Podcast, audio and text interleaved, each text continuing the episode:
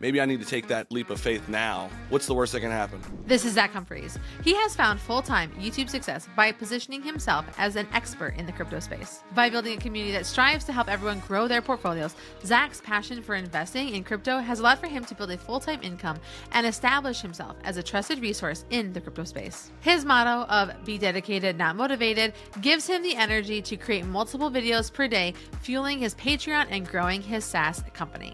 In this episode, we're going to discuss how he took a leap of faith when deciding to go full time on YouTube, navigating scams and partnerships as a creator and crypto expert, turning affiliates into sponsorships by over delivering, and diving into SaaS, software as a service, to further help give value to his audience. Zach takes the time to not only share his unique income journey, but will hopefully help you understand and not be scared of crypto. Becoming a full time YouTuber is the dream, but how can you financially get there?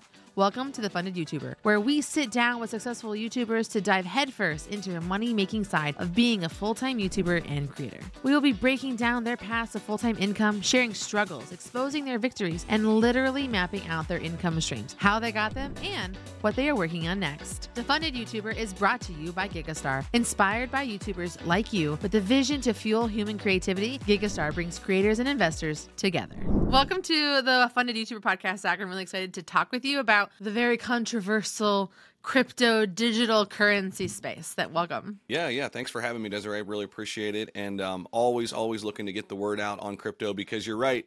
You know oftentimes it does have a negative connotation and a lot of that's because you know what you hear in traditional media and things like that. But yeah happy to kind of dive into it and tell you a little bit about my story. Yeah. So why don't you tell us what is it that you create on YouTube and why did you pick YouTube specifically as the platform for of choice for yourself? You know, one of the things that I've always uh, been passionate about and always have been, you know, probably my, one of my strong suits is speaking, writing. I'm more of that side of the brain. I don't know, is that left left side, right side? I'm not a math and science person, right? But so I was in traditional broadcasting and sports broadcasting in radio and TV for about 7 years. So it's kind of funny. YouTube was always kind of there. And it's as soon as I kind of started, I'm like, why didn't I start this sooner? Right. It's always been a passion of mine. And I decided to get out of sports. I was still working as a college professor, actually teaching broadcasting uh, courses, teaching business courses, and things like that. Really kind of started just from wanting to learn more about crypto and saw it as a great investment opportunity. You know, everything when it comes to investing is timing right? So people who got in early to the dot com era, right? They made a lot of money and they were super successful at it. So I, I figured, hey, maybe crypto is this next big wave. Maybe this is um, my opportunity as somebody in their 30s to get into something early and started out with it, just started putting content out there. Was very transparent with my audience in that, like, hey, I don't have it all figured out. I'm literally learning on the fly, and you're learning with me and I think people really resonated with that, right? Because I didn't come in there thinking or you know portraying that I had it all figured out and listen to me. It was just kind of like, hey, let's let's learn together, let's navigate this crazy space together, and uh, yeah, it's worked out. So, what do you think it is about building in public that people are so drawn to? You mean just like why are people afraid to put their face out there or No, so the idea of building is public is sort of this idea like what she went on this journey like hey, I'm figuring this out like let's go along this journey and figure it out together. You know, a lot of companies and like new businesses like okay, let's go on this journey of figuring out how to make this company successful and I'm going to like talk about what I've learned, what I've been going through, the hardships, the successes, the failures all together. What do you think it is as someone who has done this as a YouTuber? Like you have built a YouTube channel essentially quote unquote in public what do you think about that journey was so successful for you and why did your audience like resonate so much with it? You know, it's it's it's hard to pinpoint it. I think one thing that I've really tried to do is just be real, and uh, you know, there, there's there's so much nonsense out there. I mean, I'll tell you this: coming from the traditional world, right? You know, you watch the news, it's like, "Good evening," you know, I'm I'm Tom I'm Tom Williams. Like tonight at eleven, like it's very fake and I think eh, the more that the internet has become a dominant space, people have kind of picked up on that. And mm. like people know that like hey, like they're putting on a show rather than just talking to me. Like rather than just hanging out like we're in a coffee shop somewhere. So that's kind of the approach that I took and I you know, I, I don't know if it was necessarily something I had thought about, but it's probably just from my experience and something I thought, you know, it was changing, right? And and people want something real. People want something like that you know it's not fake it's not scripted. That's another thing. I really don't script my videos. Like it's it's very spur of the moment real raw like we're hanging out in a coffee shop. So i think that really helped me. I love that. I uh, my, when I create my content, it tends to be a lot like that as well. I mean, I have like an outline of like what I need to cover and I can reference, but scripting to me, I, I remember when I went through like my scripting phase, and it was just, "Hi, my name is Desiree, and we're going to talk about this thing today," and it just got a little like you can almost see the eyes going back and forth, and it loses that I feel like inflection and that like like I found that I was like really still and I'm like a very like talk with my hands and moving kind of a person. So I can totally understand that. Like you could literally see like the the drop in yeah. the analytics, everything on the back end. They're like, "What are you doing, Des? Like you're not being a person." right, right, and, and, and people know that, right? It, it's not like how we like if we're all out like friends at a bar, like we don't we don't pull out our notes and like you know, eh, right? We're just we're just talking, we're just having fun and being in the moment, and I think you know people resonate with that. And I love that for you too. So, when was the first taste of income that you got to experience from YouTube that kind of planted that seed that like, aha, I could do this full time? Yeah, so I uh, I started YouTube in late 2020, and I didn't get monetized on my channel until May of 2021, which still was pretty good. I got super lucky in the fact that timing really was on my side with crypto, you know, because I was kind of learning about it based on the four year cycles in crypto. I was like, I, I think this next cycle is kind of starting right now. I better start this YouTube channel. And uh, lucky, luckily, I was right, and and the bull run started to hit. So it was kind of a perfect storm where like more and more people are on YouTube and Google searching for things, right, trying to find out information. And I'm this kind of new voice and and and helping them navigate all of that. So May of 2021, I I got monetized and I would say within like three or four months, I was like, you know what, this this has potential. And by the end of 2021, I, I quit my nine to five job. So if that gives you an idea, um, a, I wasn't making much money at my nine to five job, and B, YouTube started to be, you know, pretty cool. so, what were the circumstances that you had put in place that allowed for you to quit your full time job? Well, I mean, you know, leading up to that point, I was, you know, living well below my means. You know, I, I tell the story all the time to my listeners. I was living on $300 a day, or $300 a month rather, after I paid my rent, and literally like had saved up seven grand when I wasn't making a lot at all just to invest. And that seven grand turned into something much bigger, and that allowed me to kind of have an investing portfolio in addition to you know the YouTube ad revenue. And then I said okay well maybe I need to take that leap of faith now. And you know what I would tell like future entrepreneurs and future YouTubers and people who want to do this full time there's never a perfect time you know people are always like trying to pinpoint like I'll do it when it, when this happens or that happens I'm a big believer in like follow your gut and you know like a true entrepreneur like just take that leap of faith right like take a chance what's the worst that can happen? You know? I always tell people you can always go get another job.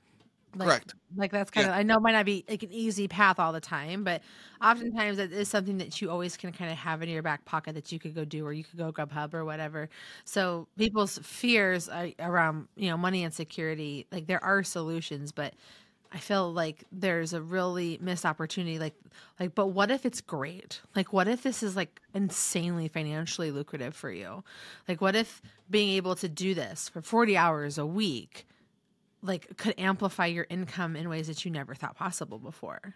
100%. And you don't necessarily have to make it your full time gig either, right? Like, you can always do it on the side.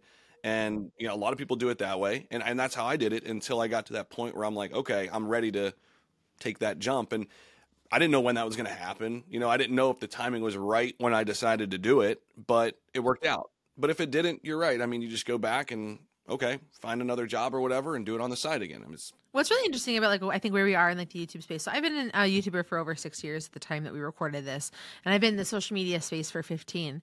And it's been so interesting to me watching this over the years. Like people forget, I think, because they're in it so much, how much this space has changed. And along with it, how much we as people have changed. You know, there's some there's a lot of stories that are happening out like in the creator space about creators who are like, you know, YouTube only wants me to be this one specific thing. But I've grown up. I have grown. My interests have changed, and I am not that anymore. So I'm going to go start this whole new channel, doing this new thing, taking the experiences and the things that I've done over here and go over here and be able to have that advantage to restart and, and grow something new based on this newer updated version of myself when we talk about the idea of like quitting our traditional nine to five job to become full time YouTubers. This could just be a stepping stone onto the next change that you're having on your life as well. So, how it, we live in such an amazing world that moves so fast and changes so fast. Like, I think it's unrealistic for all of us to believe that, like, you're just going to be doing this one thing forever. So, adapting and changing and growing and using the skills along the way is going to be really valuable for you. And, like, your money will reflect that and grow with you as well. You know, I read this great quote, and I don't know if I'm saying it exactly 100% accurate, but this is this is the basis of it. the The biggest winners in this next decade, and it's based on how fast technology is changing us and are changing our world. The biggest winners are going to be able to learn, unlearn, and relearn better than others, and I love that because that is, in a nutshell, what does that say? I mean, it just says you have to be willing to adapt, right? I mean, going back to the the dot com era people who sat there and said, yeah, that dot com thing, I'll be fine with my brick and mortar. I don't need to have an online store. That's crazy. Or, oh my gosh, you're going to buy a shirt on Amazon without trying it on in the store? You're crazy. Well, look at us now, right? And uh, there's a lot of parallels, I think, with crypto with that too. Because what's the narrative around that right now? You're into crypto still? You're crazy, right? Well, you're only crazy until it becomes mainstream and then you're not crazy anymore. I totally get this. Like I became a social media manager in 2009.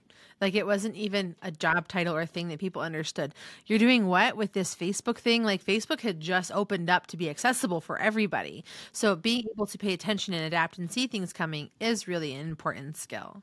And I think that you kind of like laid out my next question for me really well, which is what is the current state of crypto and digital currency? Yeah, we're kind of somewhere in this in between phase, right? So like pre 2021, it was still like very very underground, uh, and then in 2021, it started to become much more accepted and much more adopted by the average person. So before that, it was like very institutional. They had you know we had some big players, but really not no retail demand. But in 2021, and it was kind of a perfect storm in that we had a lot of people at home during the pandemic years. So people were searching, like, how do I supplement my income? What are the next big things? And then, oh my gosh, they found this crypto thing, right? Online usage was like up, you know, crazy, crazy high during those years. Makes sense. And so you have this retail demand now, and now we're kind of back into a bear market. So we know that we have more interest than we ever had before, but we're still kind of fighting this regulation and regulatory clarity in the United States, that battle now. But the only reason why we're fighting that battle is because I think the government's looking at it as hey, this asset class is here to stay.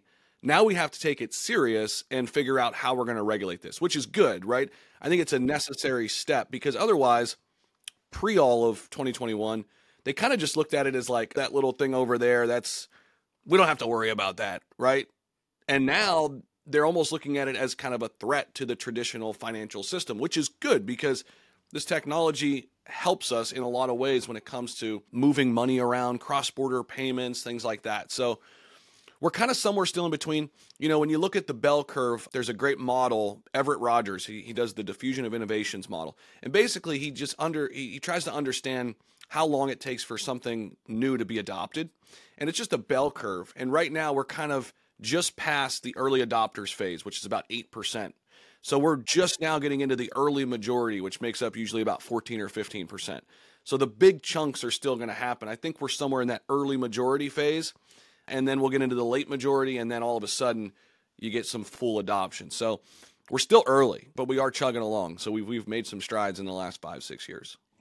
I think for me, the thing I always found really fascinating about the idea of digital currency is one, like from a personal perspective, like nothing makes me more frustrated than when people ask me to pay for things with the with the cash or a check, and I'm like, I'm a 38 year old millennial. Like I don't own, I don't have a checkbook. Like I don't understand what you're doing. Like, do you know how much labor it is to go to an ATM and get cash?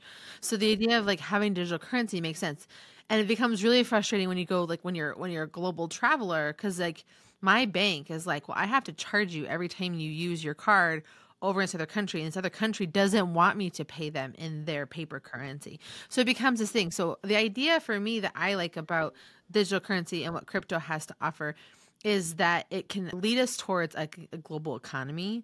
And i think that when you get more into like we can figure out how to get into a global economy which i don't think anybody was like really ready to do because they were still dealing with a global pandemic when it became this popular thing. But i think that being able to introduce this or having those conversations that's really addressing like the reason we had a pandemic was because of how globally connected that we all are now in a way that we weren't even like in 2010 2015 and global currency i think is the next thing for us to do. And i think crypto is laying out that foundation for us very for sure. But i think that what this pairs with is my next question which is if we're we you know forward thinking and, and looking to the future and planning about what's going ahead why has crypto become such a problem in the youtube creator space? Well I, I think anytime you're dealing with finance right anything there's a lot you have to navigate and, you know, with, with crypto in general, you've already got this kind of negative sentiment that has been put out there for, you know, a number of reasons, I think, which that that's for another time. But you already have this kind of negative idea. At least if you're if you're somebody who's not in crypto and you're not in it every day and you're not really learning about it every day, what's your thoughts about it? Oh, it's that thing that's only used for nefarious activities and terrorists use it to move money around and drug dealers use it to do this and right? That's that's what people would say. So you've already got this negative sentiment, and then you've got a lot of people who are bad actors. I mean, look at FTX, right? So that happened last November. But again, I always tell people like FTX is one bad company. That's not crypto, right? It, it's it's just one bad company. But I think you have the opportunity to make a lot of money fast, and people are going to take advantage of that, right? If you're not a good person, you're not a good person, and you're going to do something nefarious like FTX did, and there you go, right? So those people don't help our cause. However, it's a necessary evil to kind of go through these instances and get the bad actors out, to usher in the good people who want to actually add value, which the majority of people are doing that, right? But the focus and the focal points are always on the negative, right? Just watch the nightly news. Like they don't lead with the Boy Scouts of America selling cupcakes at Walmart. They lead with, you know, the double homicide, right? Negative news sells. So that's that's why you hear all the negative news stories. You don't hear the feel good stories that you know crypto has been used to help out in humanitarian cases like all the time. Like you know, so you just don't hear those stories. I know here at, at Gigastar that we've had some struggles around crypto where like what the moment that anything that has to do with like web three or anything ever gets mentioned or talked about, it does become like a stopping point and a hard out, which is, you know, forced us to change our narrative around what we talk about with what we're doing and make adjustments as the company. But I I can understand I think personally how YouTubers feel especially like with what happened. Like I know that we had the FTX issue, but what happened with Logan Paul with his own thing that he had created with CryptoZoo, where he had l- literally you know made his viewers victims of a scam and he has not had any repercussions that have come from it. I know that there's backlashes and things that are trying to happen, but it's still just like, but he's Logan Paul and he made Prime. Like it just becomes right. this, this issue, I think, within it. And I could see like when we have these really big, notable companies and brands and you know creators in our space that have sold us a bag of goods i i can see where people would be so turned off by it it would make it hard for outsiders to trust it yeah, and I think you bring up a good point. I think one thing that I've definitely stayed away from, and I think as a content creator in the crypto space, my opinion is you should stay away from this. You should not create a project, whether it's NFTs or crypto, because now you have a conflict of interest and you're, you know, just talking about your project. You know, talking about other projects like I've done marketing for Gigastar, I think that can work. Obviously, you have to have a disclaimer out there. This is not financial advice. I'm just putting more eyeballs on the platform check it out for yourself, give it a look, right? Those sort of things. And just honestly do as much due diligence as you can. You know, I'll tell you this too. I turn down 99% of companies who come through my inbox. And it's, it's a hard thing to do. Like, I, I've hired a business manager to help me with that. It's not an easy thing to navigate, right? Because a lot of people can create a great website and be like, hey, look at us. We're doing some great things. But if that developer decides to do something bad, well, guess what? Now I'm the public face. Nobody knows the developer, right? But now it's Zach's fault or it's whoever's fault, right? So it's tough. It's a tough space to navigate. But I think as long as you're upfront with your audience and I talk to them just like I'm talking to you like this about this. Like I talk about the struggle about like so I think people know where I'm coming from. And I think that that's what matters. It's like it's when you're trying to hide something, when you say that you're not being paid to, to talk about something, that's where it becomes an issue. Yeah. And it's finding that balance. I think all of us as YouTubers have to find that balance with it, especially within sponsorships, because it's like we really like income and it really helps us to have sponsors. Like sponsorships is one of the big three. We're talking about ways to make revenue as as creators, but we also have to be really, really guarded of our audience and our own individual integrity. And once it's gone, it is gone. So holding on tight is important. And I love that you shared with us. So thank you that you turned down such a large percentage of sponsorship opportunities that come to you because of like your vetting process and, and how you care about your audience and what they're going through. And then it becomes like the appropriate income opportunity for you. And that requires a lot of work. Yeah, no, it's not it's not easy to navigate. And I mean, I'll tell you, there there are times where I've still gotten it wrong. But like okay, what do you have to do? You have to go out there and hit it head on, right? Like if you make a mistake, you make a mistake, own it and go out there and say, "Hey, this this happened. It didn't work out."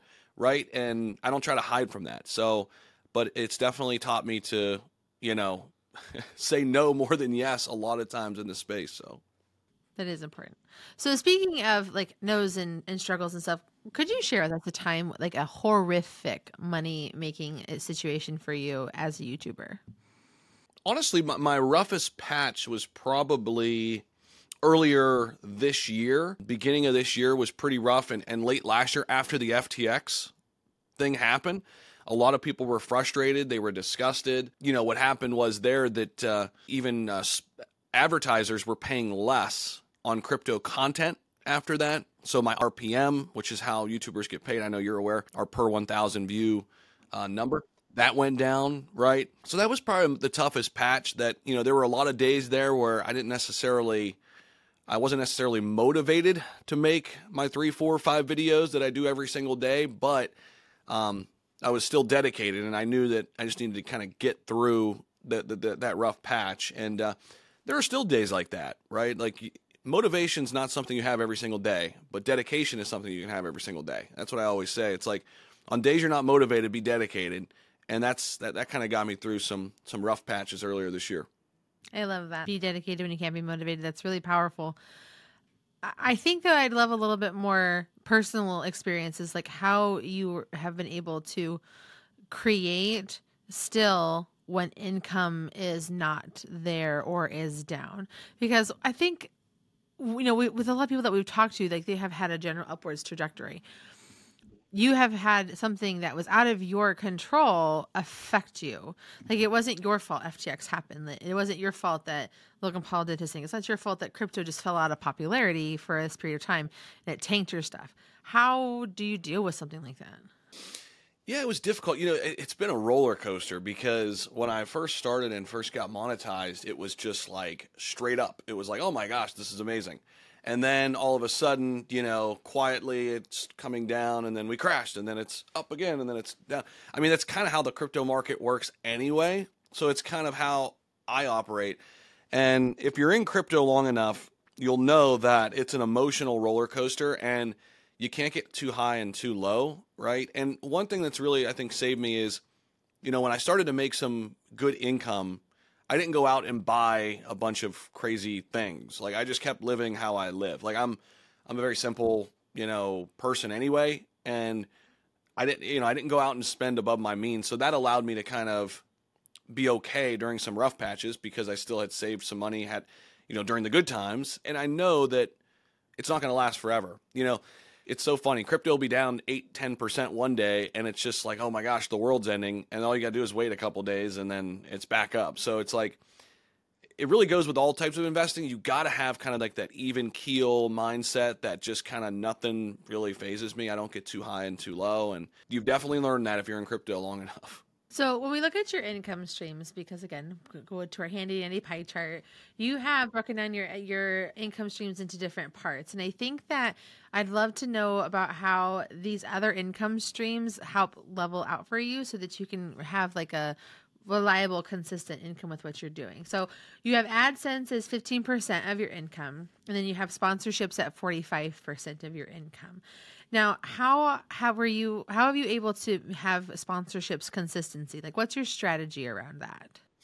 You know, one thing I always try to do is I try to meet the company where they are in their process. And so, you know, one one thing you'll see a lot of people do is they'll have a sheet made up and it's like here here are my prices, right? And what's written in stone is written in stone. I don't do it that way. And I did. I, I did that I did it that way for a while. But I learned real quickly that it's not a one size fits all approach. So it depends on the company size, it depends on their marketing budget, it, depends on their goals, it depends on how long they want to work together, right? So sure, there's more time involved there, but again, I have a business manager that helps out with a little bit of that. He takes some calls for me and then kind of gets it to the point where I can get on and close deals. That's really helped me out quite a bit, and I, I think people appreciate that too because I think the the majority of people just kind of throw a number out there and and that's it. And sometimes that can work, right? But I think you want to know like, okay, what are your goals? Like, how, what's your budget? Like, what do you want to get out of this? What's your ROI? What are what are your metrics? Right? Like, what what do you want to achieve here? And understanding that, you're going to be able to deliver more, and then obviously they're going to want to work with you again. And I think that that is an important thing to take into account. Like, I know that some people are really like staunch and true to their rate sheet because they get influx there in, a, in high demand. But when I think when you have like a more custom and tailored sort of business it's in a unique space. Like you are like you're not like in fashion or beauty. Like you're in right. in crypto and stuff where there's like limited trusted good resources. It's it i think that meeting them where they are is really helpful. Now you also have on your chart that 10% comes from affiliates. And i love that you um, have your affiliates straight up on your website that you have Zach Humphries affiliates are Robinhood and iTrustCapital, and that makes up 10% of your income. Can you share with me like why you chose those specific affiliates and like why you're just like, I just do these for yeah. your audience rather than a ton? Yeah, yeah, and I've got a few more actually too. I got I got to update that website a little bit, but um, yeah, we've got those couple, and then I've got I've got a few more too that I put in the description of my videos. You know, it's always a process to kind of go through all of those because those are probably the most emails I get. You know, affiliate based, whether they be exchanges and they give you a percentage of trading volume, things like that. But really, it's been honestly like the best relationships I've formed with whoever I'm communicating with, like wh- whatever marketing person from that company I'm communicating with, and the best relationships that I've formed are the companies I've stayed with the longest. Right. So, yeah, in the case of Robinhood, iTrustCapital has been a great one. What they do is they allow you to kind of invest in crypto into your IRA into your into a Roth or into any kind of IRA, which is really cool. And they're a big company. But every time like I go to big conferences, they have a booth and things like that. I go over and visit with them and how are you? Take pictures, hang out, make a little video for their content pieces and stuff like that. So that kind of stuff goes a long way, right? Like you mm-hmm. want to continue to work with those types of people who who show you that love back and and who you really build a relationship with. Affiliates are a great gateway to sponsorships as well. So like as you grow, if like you're in a smaller space, like if you are if you're listening, you're like in the transitioning to trying to become a full-time creator, having really smart affiliates that you can then have data to show to the brand like, hey, I have this many companies or I've had this many sales, I have done this much attention, I have this many views on my content related to your content. What do you think about having a conversation about like starting a sponsorship? I have a long term sponsor that I've had um, going on three years, and it is from this initial like six month period where I was like, okay, I created these freebies and I have this email list specifically made from the product I talked about on your, you know, for your, on my channel. This is the video series I've done. These are my views look like clearly I'm like a resource for your audience. Let's let's let's exchange some dollars. And so I think that that is a really important thing. That's why I, I love that you have done that really specifically too as well. Yeah, and I think you know going on with that point too, going back to the the initial question that you asked and and what I was talking about, like kind of tailoring the deal. Something else I try to do up front is give them a very fair deal, and oftentimes even like less than you would normally charge because then what happens is you over deliver that first time and then all of a sudden they want to work with you again right so a lot of times people will go out of the gate and they're like let me just try to get as much money as i can up front right mm-hmm. and that, that i don't know if that's necessarily a great plan because again it's kind of like what do they call it? Like the foot in the door, you know, technique. Kind of get your foot in the door, and then it's like, wow, this was great. Come on in, you know, come on inside. You know, that's kind of my thinking around that too. I think it's super smart, and I stamp of approval support this. Um as if you needed that. The next you have in here is your membership. Is this like a special membership like through patreon or uscreen or is this like specifically from your youtube adsense part yeah, so I started a Patreon in 2021. So that's another source of revenue in addition to the AdSense. So yeah, it's really been awesome. It, it fluctuates with the market and it's a great spot for newcomers to come in. So I've got five moderators there as well, just because I can't be in there 24 7, but somebody's always in there to troubleshoot. And it's a great place if you're just getting started in crypto to come on in and people will help you navigate. Oh, I want to open up an exchange on this, or how do I do that, or how do I move this from over here? And then obviously, we're just having conversations about the market. We've set up channels for, I don't even know now, probably 200 different cryptos, and there's threads, and you can go back in there and read what people have said and their opinions on it and their thoughts. So yeah, Patreon was a was a great thing to start, and you know I'm actually kind of retooling it as we get ready for the next bull run and you know, I'm, I'm always trying to think, okay, how can I add a little bit more value here and there? So I'm actually kind of in the process of doing that right now. I love that. That we have a question I would like to ask at the end, like, what's your next financial move? So it sounds like doubling down on your membership is one of them for you. Yeah. Your final income stream that you have on our pie chart is about courses and digital products. Could you share what those are with us and like how they have been an important 20% part of your income? Yeah, so I have a SaaS company, software as a service, actually relatively new, but it's probably the revenue source I'm most excited about. And so I've been I've been kind of thinking for a while now like what can I create that obviously, you know, my listeners want and need and it could really add value for them. So obviously a lot of my you know people are they're traders right? Like they, they, they trade crypto and stocks whether they're full-time traders or they're you know doing it part-time here or there. So what i did was i went out and found somebody who builds software that are trading indicators that give you you know momentum up momentum down signals better opportunities to know when things are moving up and down. There's not there's never anything 100% bulletproof but I went out and found the best person on Upwork. He works for the second largest company who does trading indicators in the world, hired him, and again, kind of going back to our earlier points, took a chance, took a risk, you know, spent some money up front, and uh, so far it's been awesome, and people are loving it. And whenever you're a YouTuber, you have free traffic. You are the marketer, right? So like now you don't have to go out and pay. If I were to start, my company's called XT Algo. If I were to go start XT Algo from scratch, I got to go pay and, and market it. But you know, right now in this kind of market, you know, I get about 800,000 to a million views a month. So now it's like, okay, what can I what can I deliver and talk about on the channel and it'll help people. This is it. I mean, so I'm more excited about this than anything else because the software as a service, subscription based model, we know how the world's going, right? Like just look around, like how many subscription bases uh, models are, are, you a part of right now, right? Like Netflix, start going through, right? Everybody's probably got five or six or something like that. So uh, yeah, I'm I'm super pumped about it. We just launched it in August, and uh, I think the timing is going to be perfect because the market's relatively down right now. But I've seen the Patreon grow in, in an uptrend. I've seen views grow in uptrends, and I think this is really going to be uh, something that can really really help me long term. And super excited, and I'm getting a lot of great feedback, and so I'm, I'm really I'm really pumped about it. That's awesome. I love that you've built something for your audience that supports what you're doing for them that can also add another revenue stream for you. And SaaS is not easy, so kudos.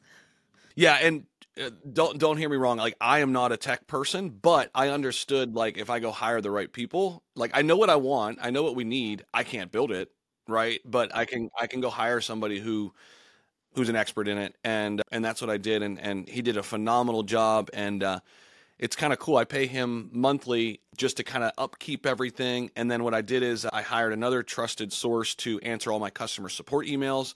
So my role is simple. Like I just do my videos, I talk about it in videos, and then if people purchase it, I've got, you know, people in place to to handle that side of it too. And I think that's the key. If you if you can do something like that and then put the right people in place, you know, you don't necessarily have to have all the answers, right? People are like, "Well, I don't know how to do that," or "I don't know."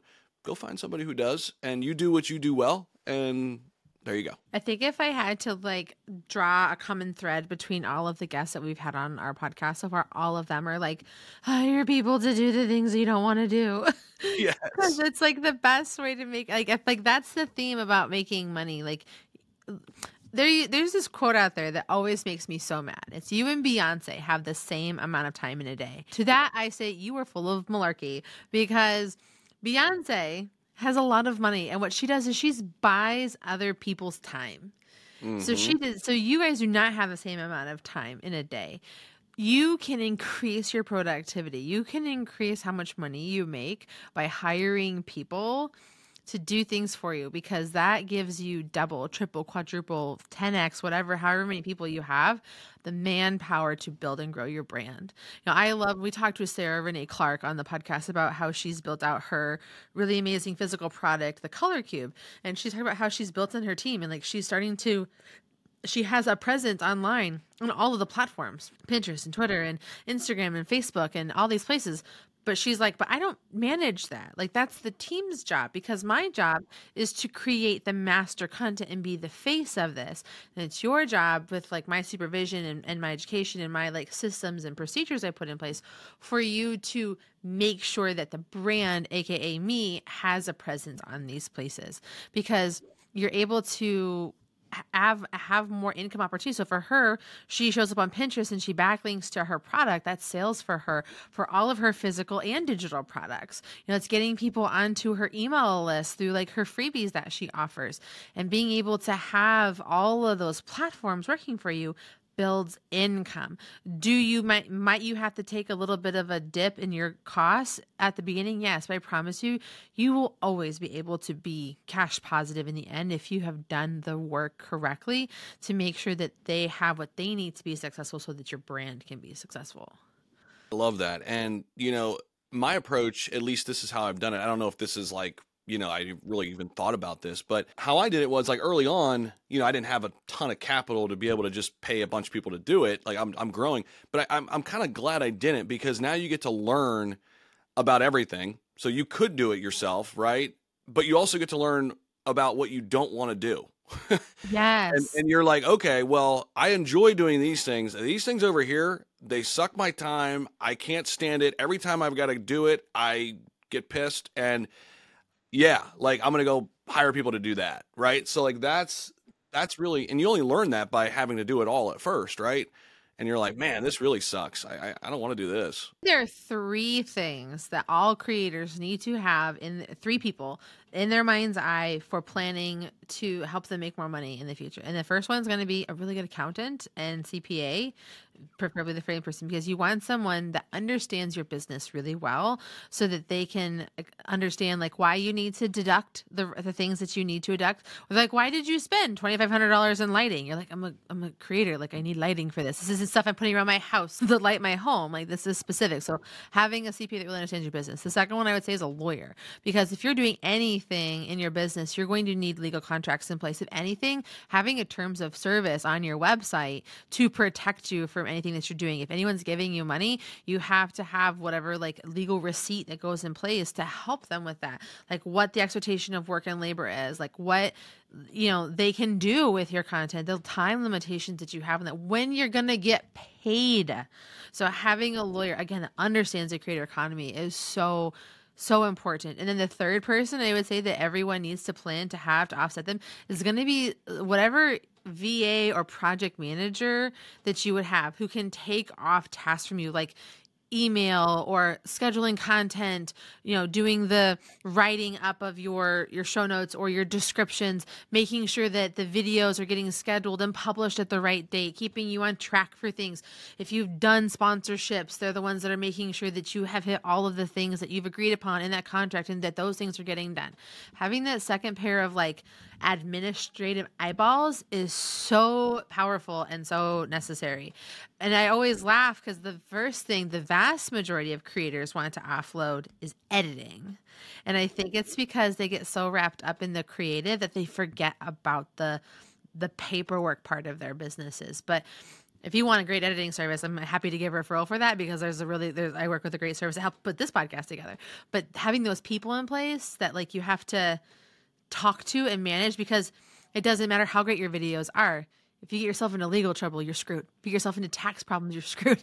If you don't deliver on things, you're screwed. No, definitely give me the, uh, the editing contact after we're done too, because I'm always looking. I hate editing. I don't edit at all. I don't edit any of my long form videos, which in my niche, in, in my niche, it kind of works just Mm-hmm. because, you know, if I make a little mistake or whatever, I just kind of keep going, and like people are like kind of know that that's okay. I mean, I, I pay like right now for like 50 shorts a month. I have a shorts editor who just kind of takes some existing content, creates shorts and things like that. But I'm always looking. Where I've really struggled though is like I create you know, five, six, sometimes seven videos a day. So it's like I almost need an editor like in this office with me, like sitting next to me, because like otherwise, like how are they going to be able to turn this all around? And I don't know. I, I've always struggled with that, but always looking for good people to help me with that kind of stuff too, because I'm not good at it and I don't pretend to be. I've had a, I've had an editor since day one of my YouTube channel. Like I had a business that YouTube supported, which is why I needed to have um, a YouTube channel. And so I've had an editor since day one. I went on a Fiverr and found some college kid who's just trying to build up a portfolio. And I'm like, this is like the simple thing that I need. And I've had an editor the whole time because I always knew because I'm a mom. Like when I started my YouTube channel, I was like still breastfeeding my kids. Like they were little. So like I had a thousand things to do in like this much amount of time. And so for me, I had to have like things. If I wanted something, I had to remove my bottlenecks, and editing was a big part of that for me. So, yeah, so I totally get that. So it just funny to me, like, but I had like, I, I had a lawyer and I had a CPA and I had to be all in place before an editor. But again, it's because I had that business piece attached to it as well. you know, on your CPA point too, and, and I had those too, and those are something things I did right when I started the LLC. Like, let's Yes. get those things figured out. Uh, and then, you know, it's funny because I went through three or four different CPAs until I found the one I wanted because, like, it's crypto, right? So, like, most of the CPAs are like, "Oh, you're in crypto? No, like, I'm not working with you." Or like, I would ask a question, like, "Do you know what this is? You know what that is?" No, no. I'm like, and then finally, I found somebody who like they said a few things like only deep crypto investors would know and i'm like you're hired You're the one. Yeah. Yeah. I, I have a I have a friend. She's a friend who turned into my my CPA. Her name is Devin and she is the COO of Braille Skateboarding, which is the largest skateboarding brand on YouTube. They do a daily video. They have over uh, five a million and a half subscribers. It's this whole thing. And I remember seeing her speak at Video Marketing World back in 2019.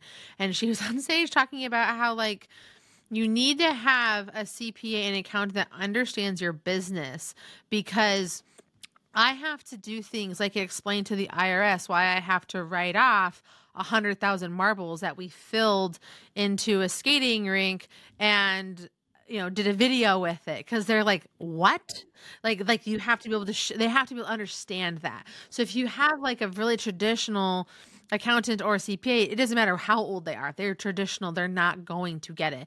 And the same also works for your lawyer. I have a lawyer who has helped me with like my estate planning and you know traditional business things like LLCs, S corps, like all of that stuff. But when I needed to have contracts put into place for my creator economy work, she just didn't get it. And it was going to cost me thousands of dollars in her rate for her to research and learn about it versus just going to my network and being like, who here is a creator lawyer and talk to the creator lawyer who already had like existing templates in place to help me with what I was doing. So, like I said, we are in a really cool business and a really cool industry where we can literally make you know replace like salaries that fund our lives while recording stuff in our bedrooms.